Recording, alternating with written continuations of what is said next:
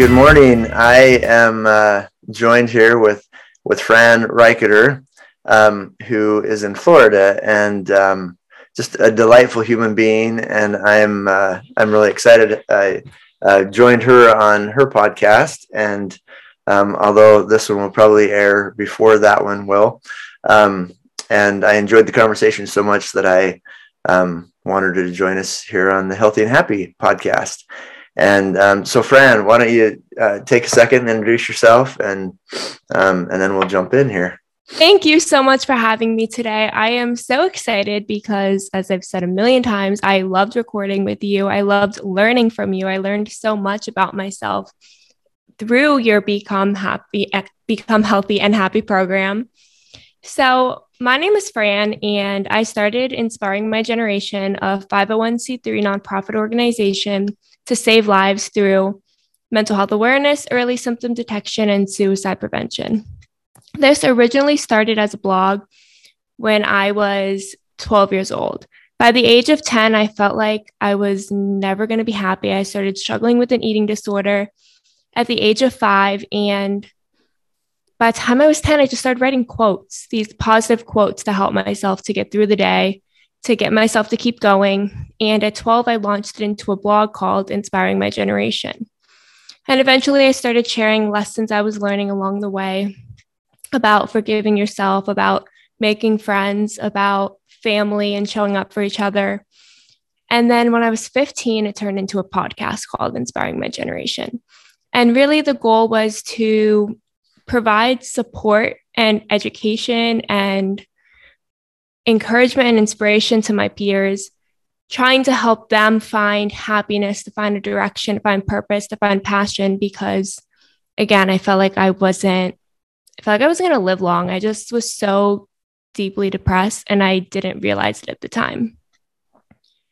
And then when I got to college, it kind of turned back into a blog. I wasn't doing it as much. I felt super lost because I was this massive perfectionist. So I had to do everything perfectly. But at seventeen years old, I didn't know exactly who I wanted to be yet. I didn't even think about life that far in advance.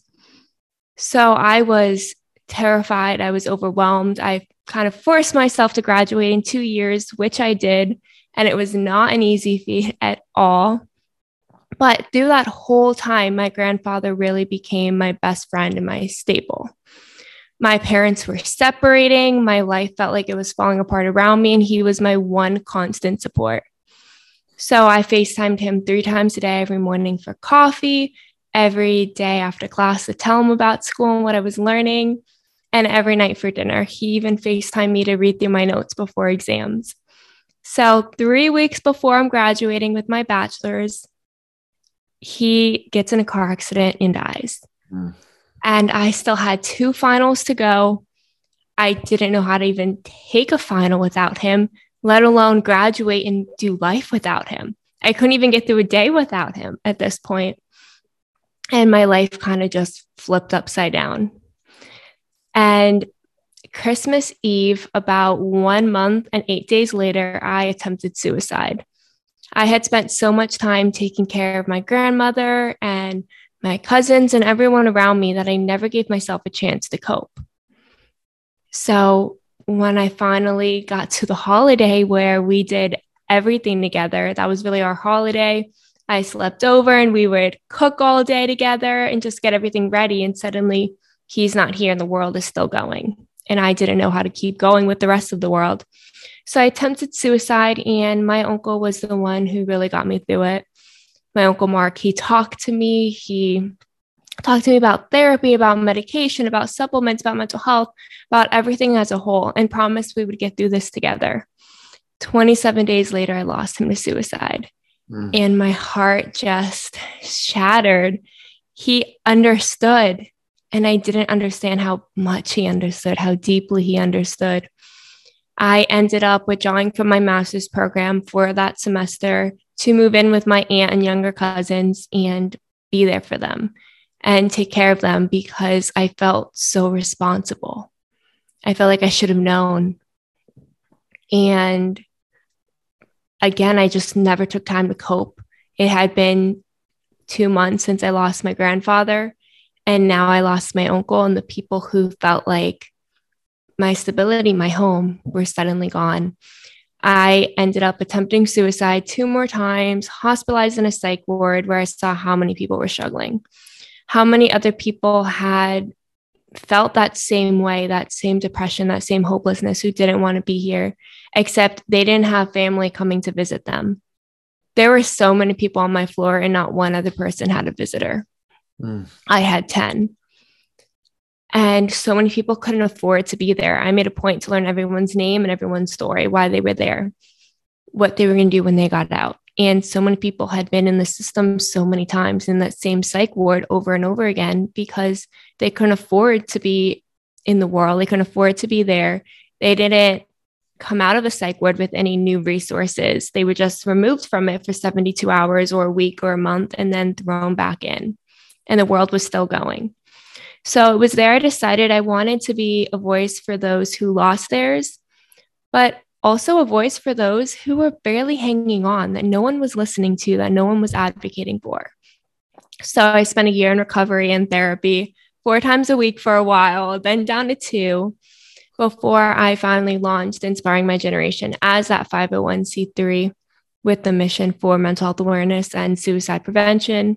And so far, we've launched initiatives like our Normalize the Conversation podcast series, as well as our encouragement card program, where we donate between two hundred fifty and five hundred handmade cards every month to patients hospitalized in psych wards to provide that love, support, and encouragement that I wish I had at that time, as well as workbooks. We published two workbooks in twenty twenty-one called You Are Not Alone, a kid's version and adult's version, both meant to help people learn how to cope with their emotions. No one teaches us how to cope.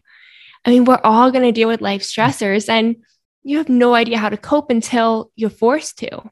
And by that point, it's too late for so many. So that is me and Inspiring My Generation and the work that we do. And you can see why um, why I fell in love with Fran and why I I'm so um, was so excited to have her join us. Um, And you're doing such great work, which is which is really awesome. And um, we're going to talk about CORE today, and um, and in particular, uh, we'll we'll get into a pretty in-depth uh, look at the E temperament. Um, in case uh, those of you that are familiar with CORE, in case you couldn't tell, um, Fran is a, is a primary E with a secondary C, and um, and you can see that in. in the efforts that she's made in, in trying to cope with her, her own life um, and some of the challenges, and also some of the, the frustrations that, that you felt in, in your inability to do things um, as well as, um, as you would like to be able to do them. The, the E temperament is, E stands for exactness.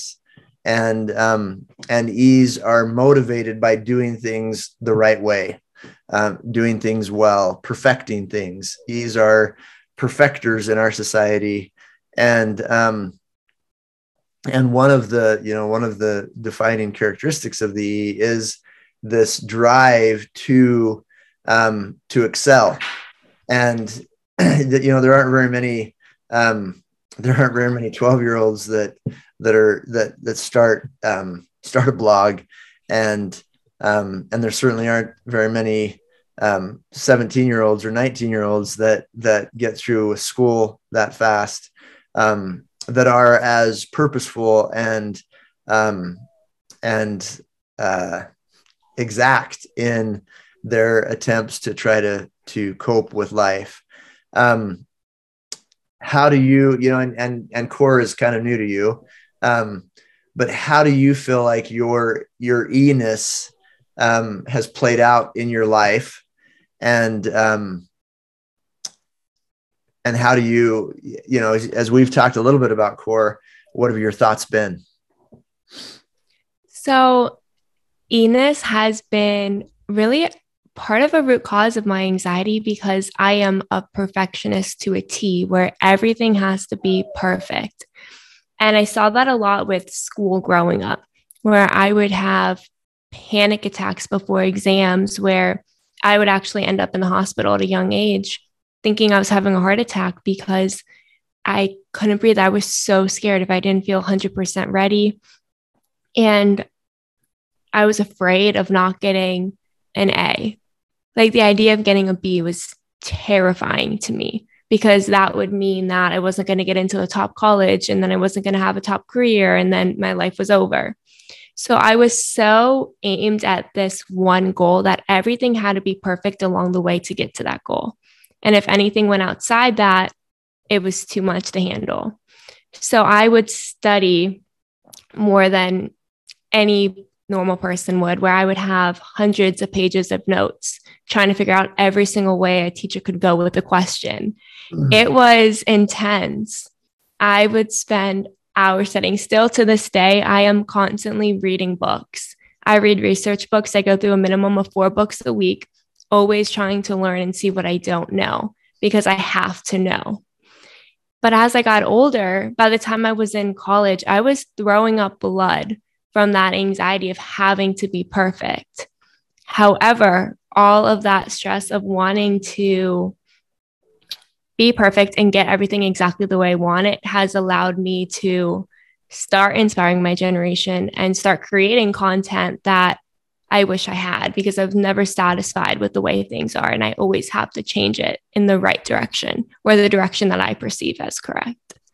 That's actually a, a really good way to say it. Um, the, the, the, the default approach for the E brain, the E looks at anything and sees how it could have been better.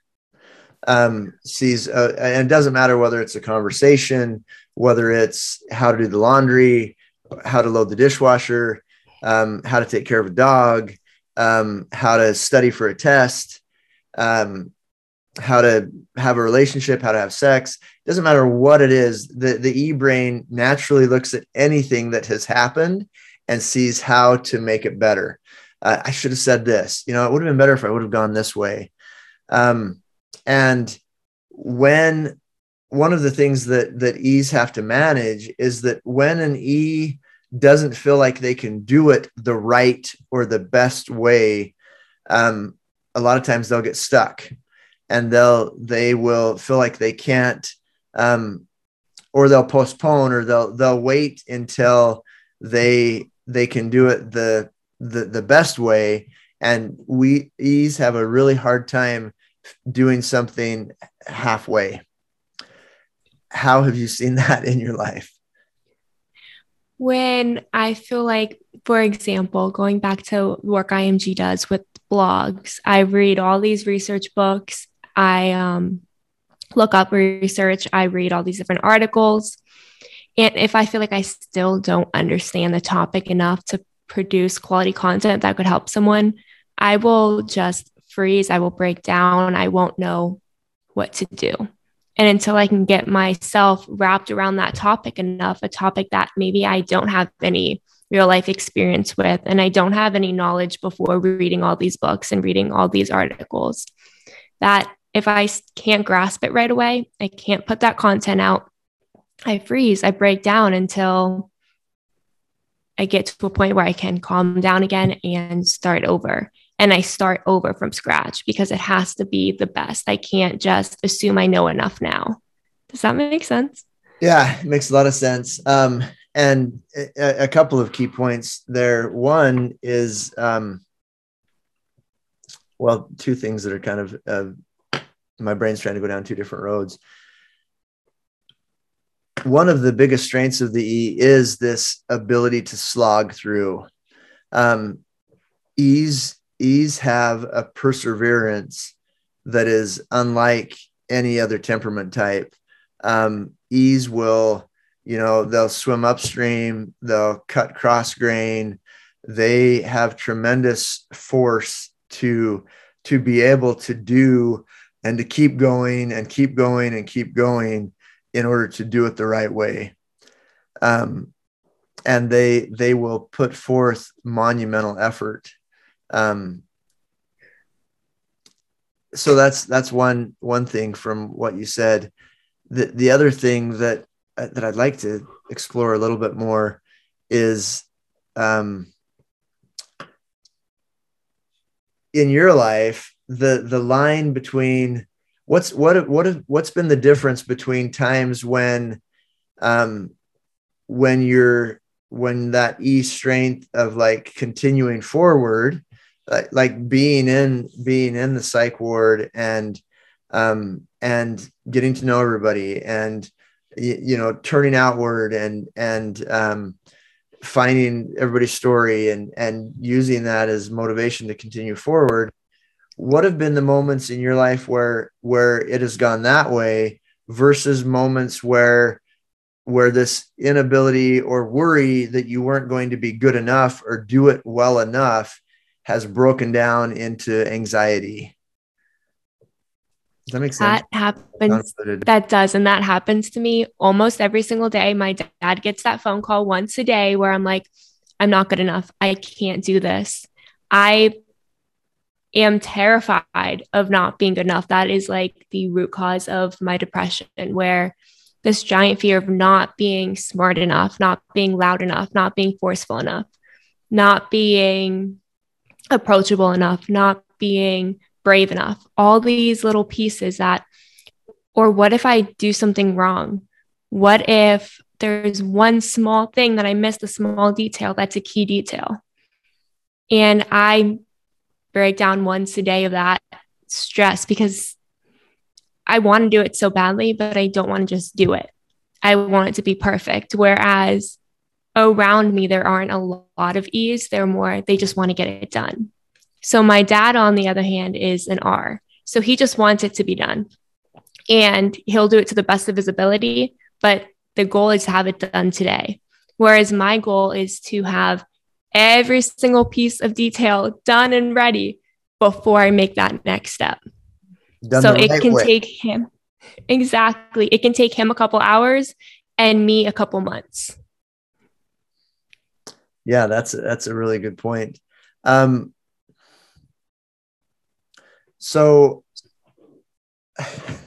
how, um, what goes on inside as you vacillate back and forth between those two things, um, beating yourself up and, and keep continuing forward?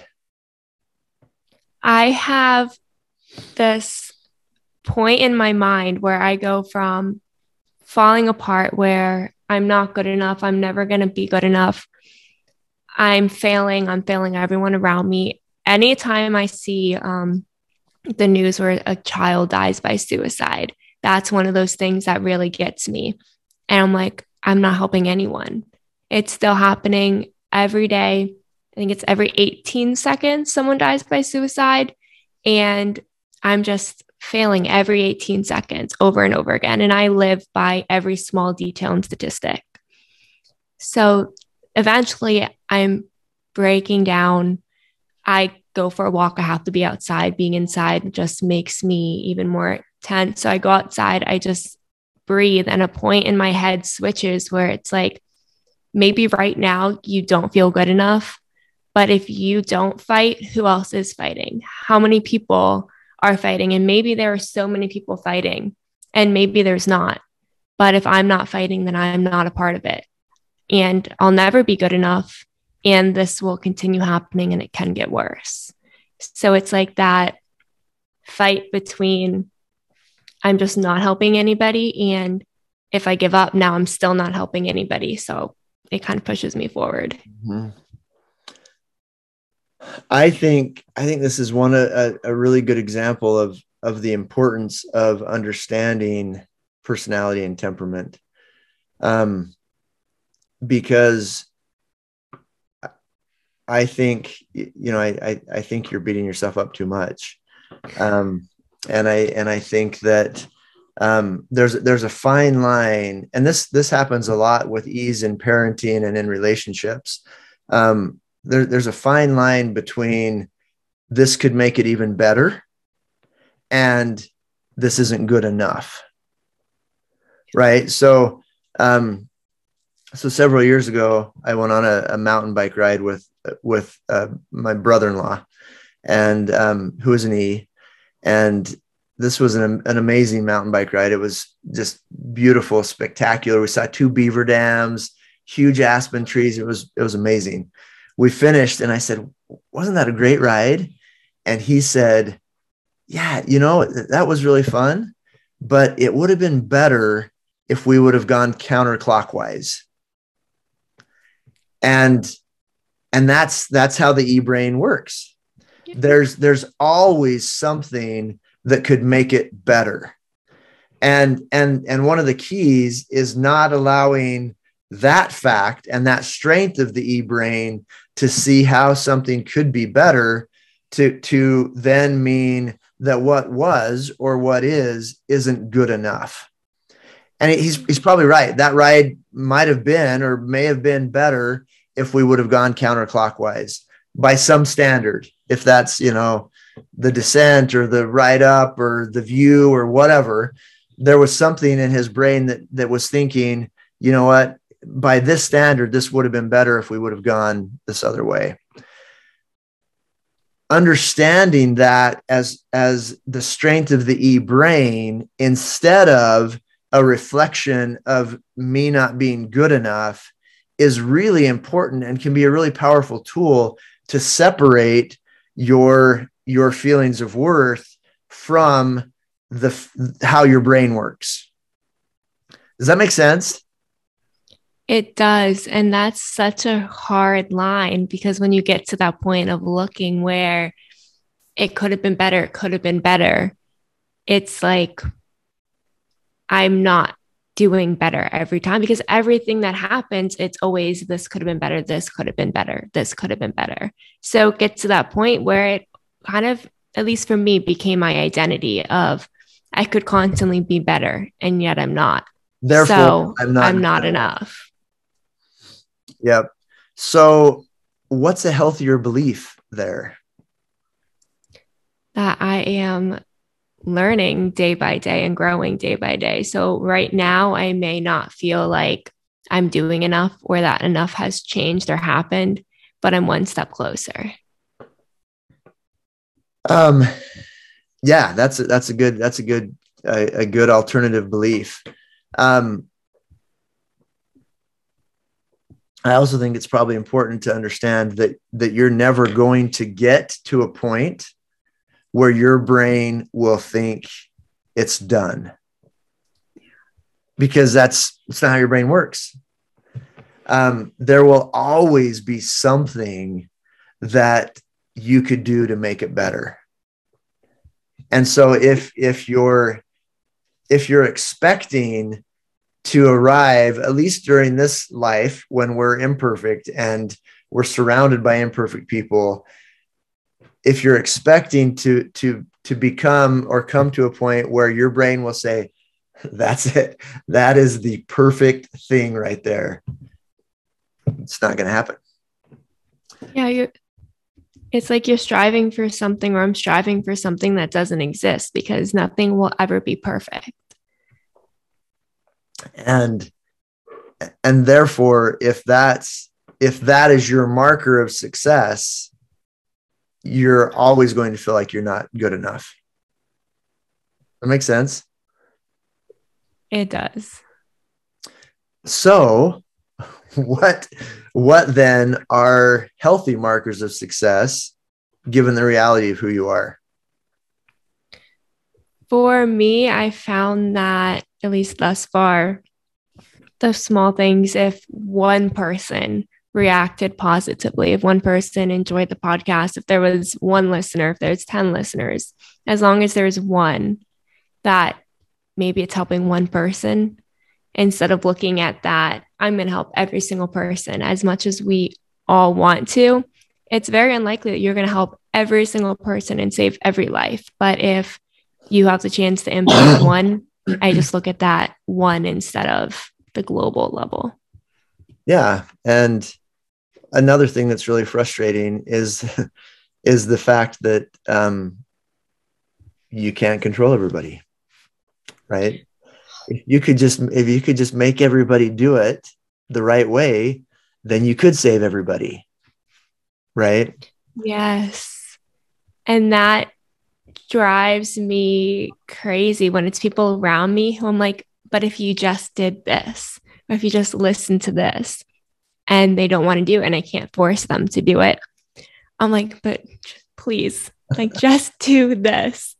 But if they don't want to, if it's not within their personality, it's not within their goals, it's just they don't have time. There's so many factors that leads if a person decides to do something or not. And when they don't, it increases my anxiety because I'm like, not only am I just not helping everybody, I'm not helping the people who are right in front of me who I can help. Yeah. And that, that is also one of the, one of the frustrations for anybody that is in the business of trying to help people. Um, it's really, it's really challenging to, to do what you can do and, and to find enjoyment and satisfaction and fulfillment from that, and to not get consumed by what you can't do, and exactly. and to make room for other people's agency and the decisions that they make and the right that they have to make those decisions. Just, I mean, just like you were talking about with your dad, recognizing that he's an R and R's are motivated by getting things done, where you're motivated by perfecting things and doing them the right way. He's motivated by getting them done. And so he's not going to care if every, you know, every T is crossed and every I is dotted. He's not going to care if it's, if it's done perfectly, because that's not what, what drives him. And, and that again, I think is one of the most important things about understanding temperament and personality, is that there are these aspects of our temperament that are not changeable. And, and that is the, the part that drives why we do what we do. And, um, and he will always be driven by resolution, and you will always be driven by making things better. And, and that brings richness to society, because R's bring movement, and they create, and they, they get things, they provide the propulsion to get things going, and E's provide perfecting things, improving things, bringing quality. And if we were, if we were surrounded by R's, then, then we would never bring quality and other things to the, not that R's don't do things well, but, but that's, that that's the, the contribution that E's make. And if we just had E's, then we wouldn't get nearly as much done, because what, you know, what your dad can do in two hours, you take two months to do. And, um, and there are some things that are better done in two hours. and, and then there are other things that you don't want. Um, you don't want something to be done fast if precision matters, right? Yeah. Um, one of the other things that I would like those of you that are listening, especially the other E's out there, to um, to to notice is that, you know, many of you are probably thinking, "Holy cow! You know, she's feeling uh, crappy about herself, and she's feeling like she's not enough. And look at all the good that she's doing." And and that's, you know, that's one of the things that I would like to, for, for the rest of you to see, is that, that this, this, this is, this is a dynamic that exists internally, regardless of, of where you are in life, or, or what, or what's going on in your life. And, um, you know, Fran, you really are a really great example of doing and, uh, and getting a lot accomplished. Um, and, and doing a lot of things well. And, and yet you still are, are struggling to feel like you're enough. Yeah. And I think that's the hardest thing, because I compare myself to other people all the time, and I'm like, look how much they've accomplished. And it looks like they're doing it with ease, right? Because you only see the side of celebration, of announcing. You don't see the hours and months and years of endless work that gets to that point.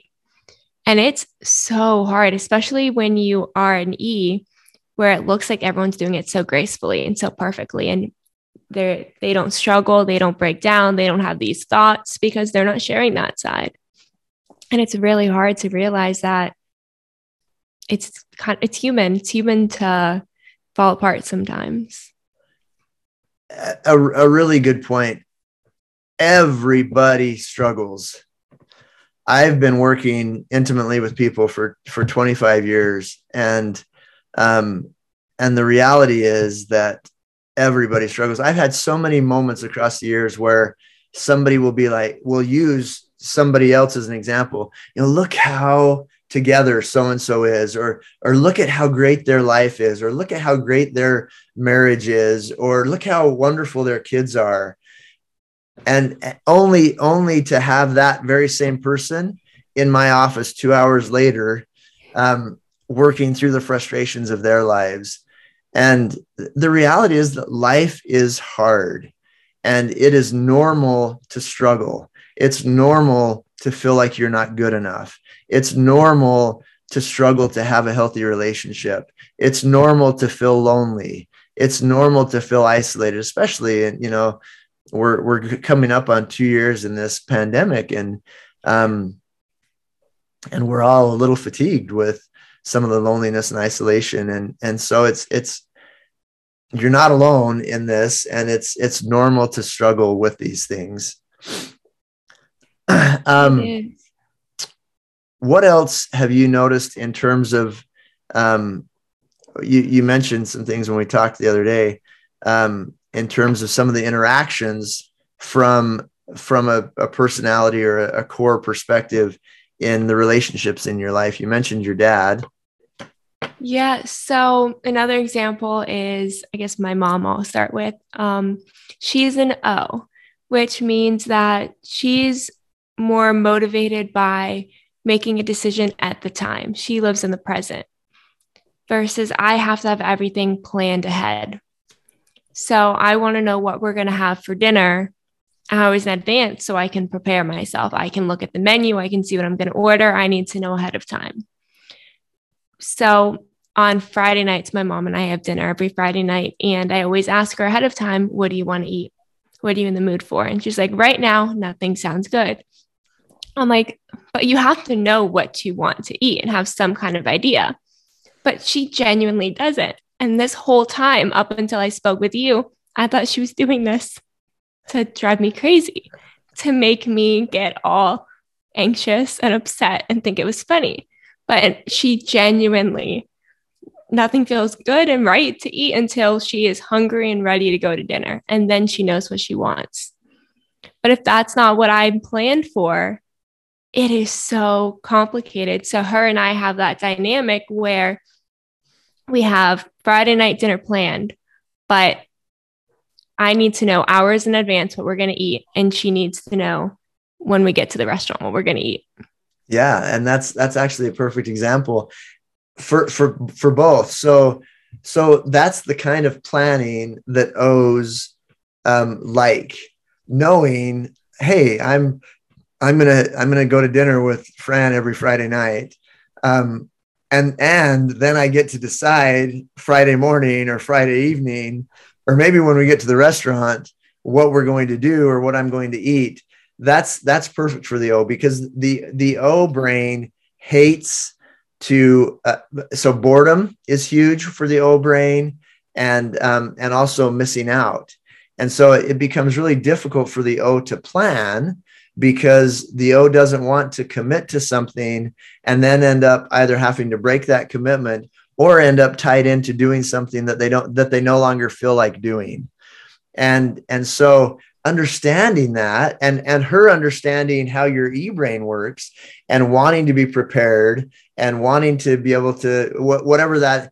So a, a really important aspect of the E also is recognizing that that what the best way is depends on what you're trying to accomplish.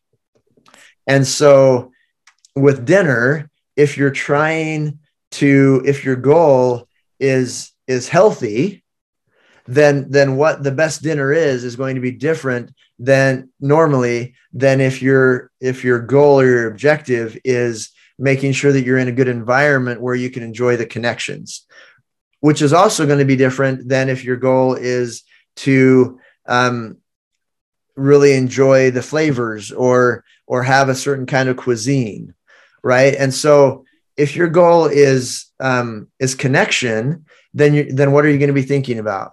You're going to be thinking about maybe how quiet a restaurant is, or if they have a place where you can um, kind of huddle up and and listen and and communicate. Um, versus if you're looking for healthy, or you know maybe you have a, a an exercise planned for Saturday morning and you don't want to eat it something too heavy, then what the best thing is is going to be different, right? And so making a, accommodations and recognizing that sometimes the rub between what you think is the best way and what somebody else might be trying to accomplish, that rub might be a difference in objective. Does that make sense? Yes, exactly. And with the different objective, we need, I need a different plan. I need to know ahead of time, but we're going to follow this. And if I am in my head thinking that I want something really healthy for dinner Friday night, and we're not making a decision until last minute Friday, and it's not somewhere I can get something really healthy, or my healthy option is limited to lettuce with tomato, right? It's not going to be easy for me to adjust. And then it causes more of a rift in our dinner. Right. And then the, the connection that you hope. So as a primary C, you're also motivated by connecting and by being comfortable, and, um, and not being able to plan or to know what to expect is uncomfortable. Right. And, and then if, if your E-brain is frustrated with your mom because she's been difficult, then the connection, which you were hoping to accomplish with this Friday date night, is, is also going to be compromised. And, and then you're going to be frustrated that, that you're not getting the outcome that you, that you were hoping to get. Right? Exactly. Yeah. I, isn't this fascinating? I just think it's fascinating. Um, I also think there's there's tremendous power in understanding how how you interface, because then you can go, just like you said, you can go from interpreting your mom's hesitancy from just being stubborn or difficult to, oh, this is how her, this is how her O brain works, and she's she's not making a choice to do that. That's the default way that her brain works. Um, exactly. I was similar dynamic. My, uh, I, I'm an O C, and um, and my oldest daughter is an E O, and and so I'm I'm sure that she has some of those same frustrations that you have in interfacing with your O mother, and and then my wife is an R, and where your dad is an R, so she probably feels a lot of your pain. It's definitely fun to have all these different personality dynamics within the family and learn that it's actually their personality and who they are and how their brain works. And it's not everyone just trying to annoy each other. But what was really funny, Friday after we recorded, I was telling my parents about it, and I was telling them about like me being an E versus my mom being an O, my dad being an R. And um, a few minutes later, I got into a car accident, and not a bad one. Everything was fine. But um, my dad had said to me not to drive on the highway when it was raining. So I drove on the highway when it had finished raining. And to me, that was okay because he was very specific. And he was very specific too. When they taught me how to drive, it was foot on the brake.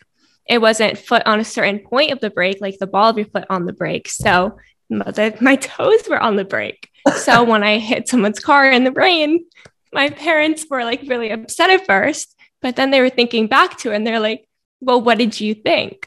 So now they've been starting to realize over the past week that, or past four or five days, that I take everything so literal. It's not me ignoring them or not listening. It's you say something and I'm going to do exactly what you say. Right. Yeah. Yes. And, and that's, process is huge. Um, the E-brain is looking for the best way. the best process, and then they want to be able to replicate it. Okay, so this is how you drive. This is how you brake. And they that predictability and, and confidence in knowing that if I do A plus B is always going to equal C.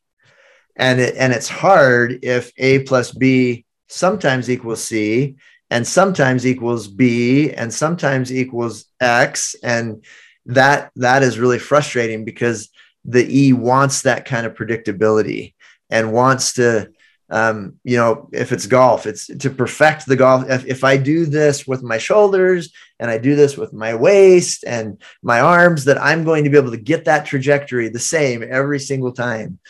And it's, it's hard when you think that A plus B should have equaled C and this time it didn't. And then you find out that, oh, there was actually, it's A plus B times zero point five, then you get C, right? Yes. And hence the terribleness of physics and calculus classes. That's, that's really funny. Um, and, and such a good example. You know, I, yeah, I, I've, part of my brain here um, it really wants wants you um, wants you to feel better about yourself, um, and um, I you know I, I just uh, I, I want you I, I want you to understand some of these things so that you can rewire some of those beliefs that are, um, that are unnecessarily making you feel, um, poorly about yourself.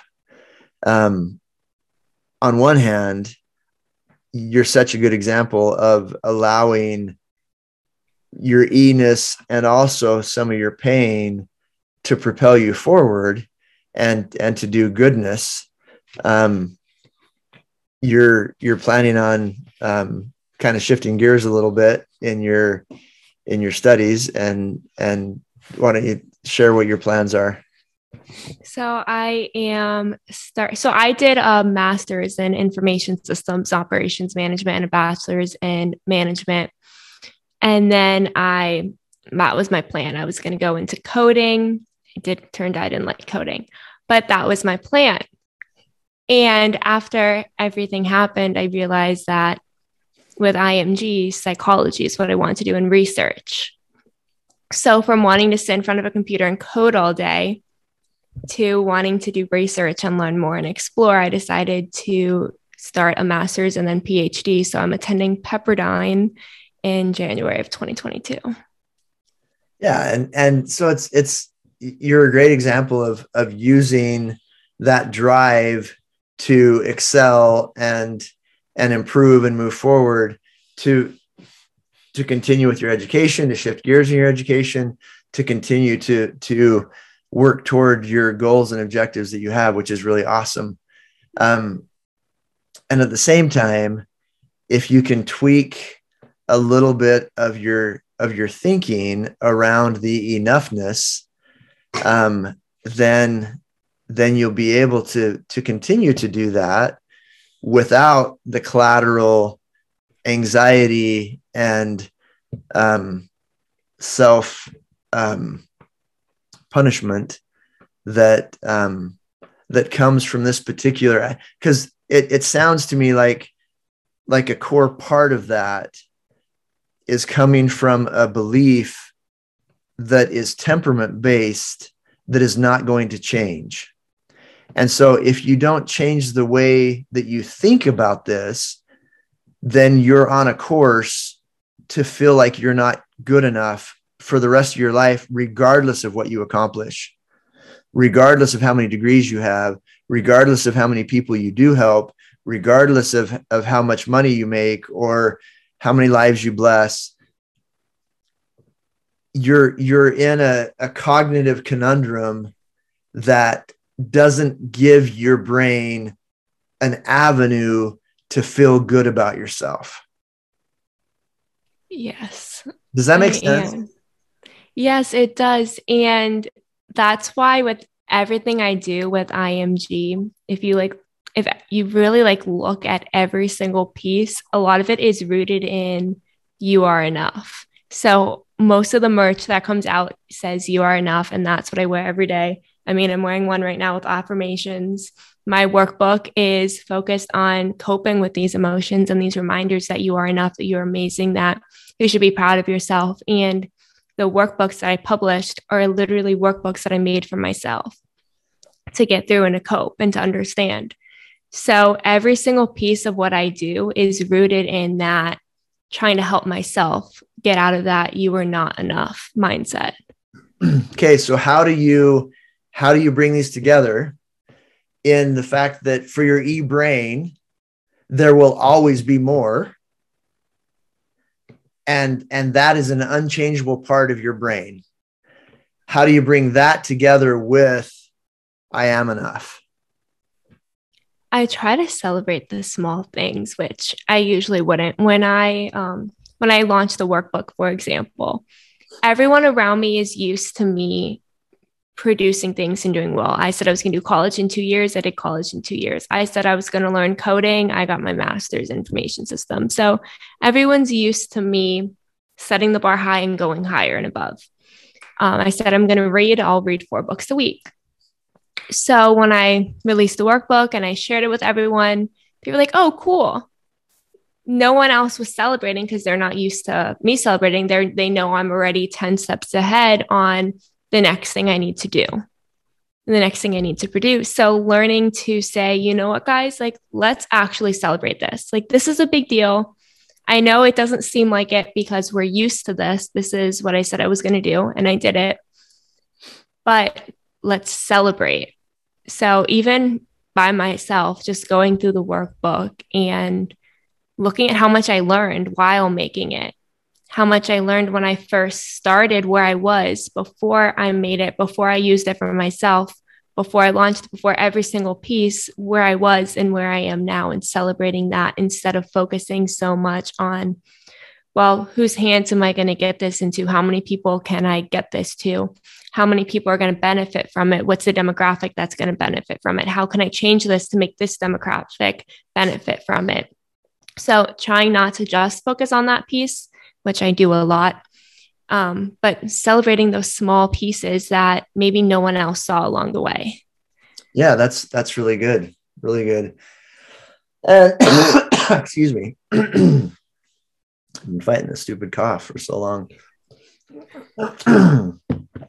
um, I think also, if if I can if I can give one little thought, um, if you can incorporate into your thinking the fact that the E the E is all about the journey, um, and and recognizing that you always will be thinking, oh, you want, this would be better. This, this would get at this demographic.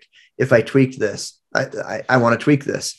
Um, this would, this would get into this population if X, and, and recognizing that that is what that journey and that process and that refinement is what brings satisfaction to the e-brain, and that there, there is no such thing as a finished product for the e-brain. And if you can, if you can really find enjoyment in the pursuit rather than the completion, it will be a really, a really good fit for how your brain naturally works. Yes, I agree. And one thing I've noticed within myself that makes sense with what you're saying is I plan every single piece beforehand, and it has to flow within that. So the journey is already written down, and that's it. And learning to maybe not have such a giant plan beforehand and let things change instead of stressing every time it's not A, B, C, and it's A, C, E, B. Yeah. Yeah. That's, that's really good. Well, I, um, I have really enjoyed this time with you.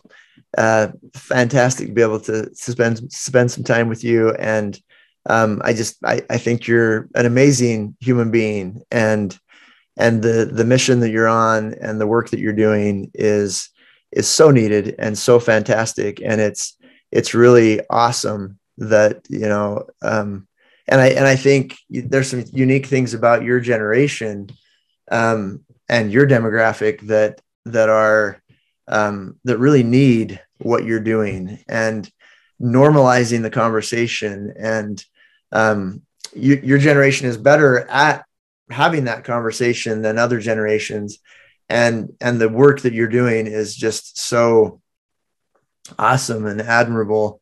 And, um, and I encourage you all to go and, um, and check it out, check out the work that she's doing at Inspiring My Generation, um, on Instagram, and, uh, be supportive of, of what, um, of what Fran is doing. Um, what kind of, uh, last thoughts or, um, or ideas or whatever would you like to share?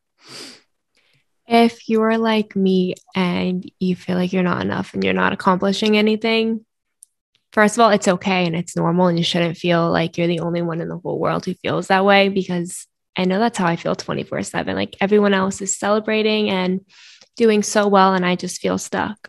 You're not stuck, and you are doing it even if you can't recognize it right now. So start celebrating the small pieces, because the small steps are really big steps in the end. Awesome. Well, thank you. And I, I hope everybody listening has a good day, and I'll see you next time.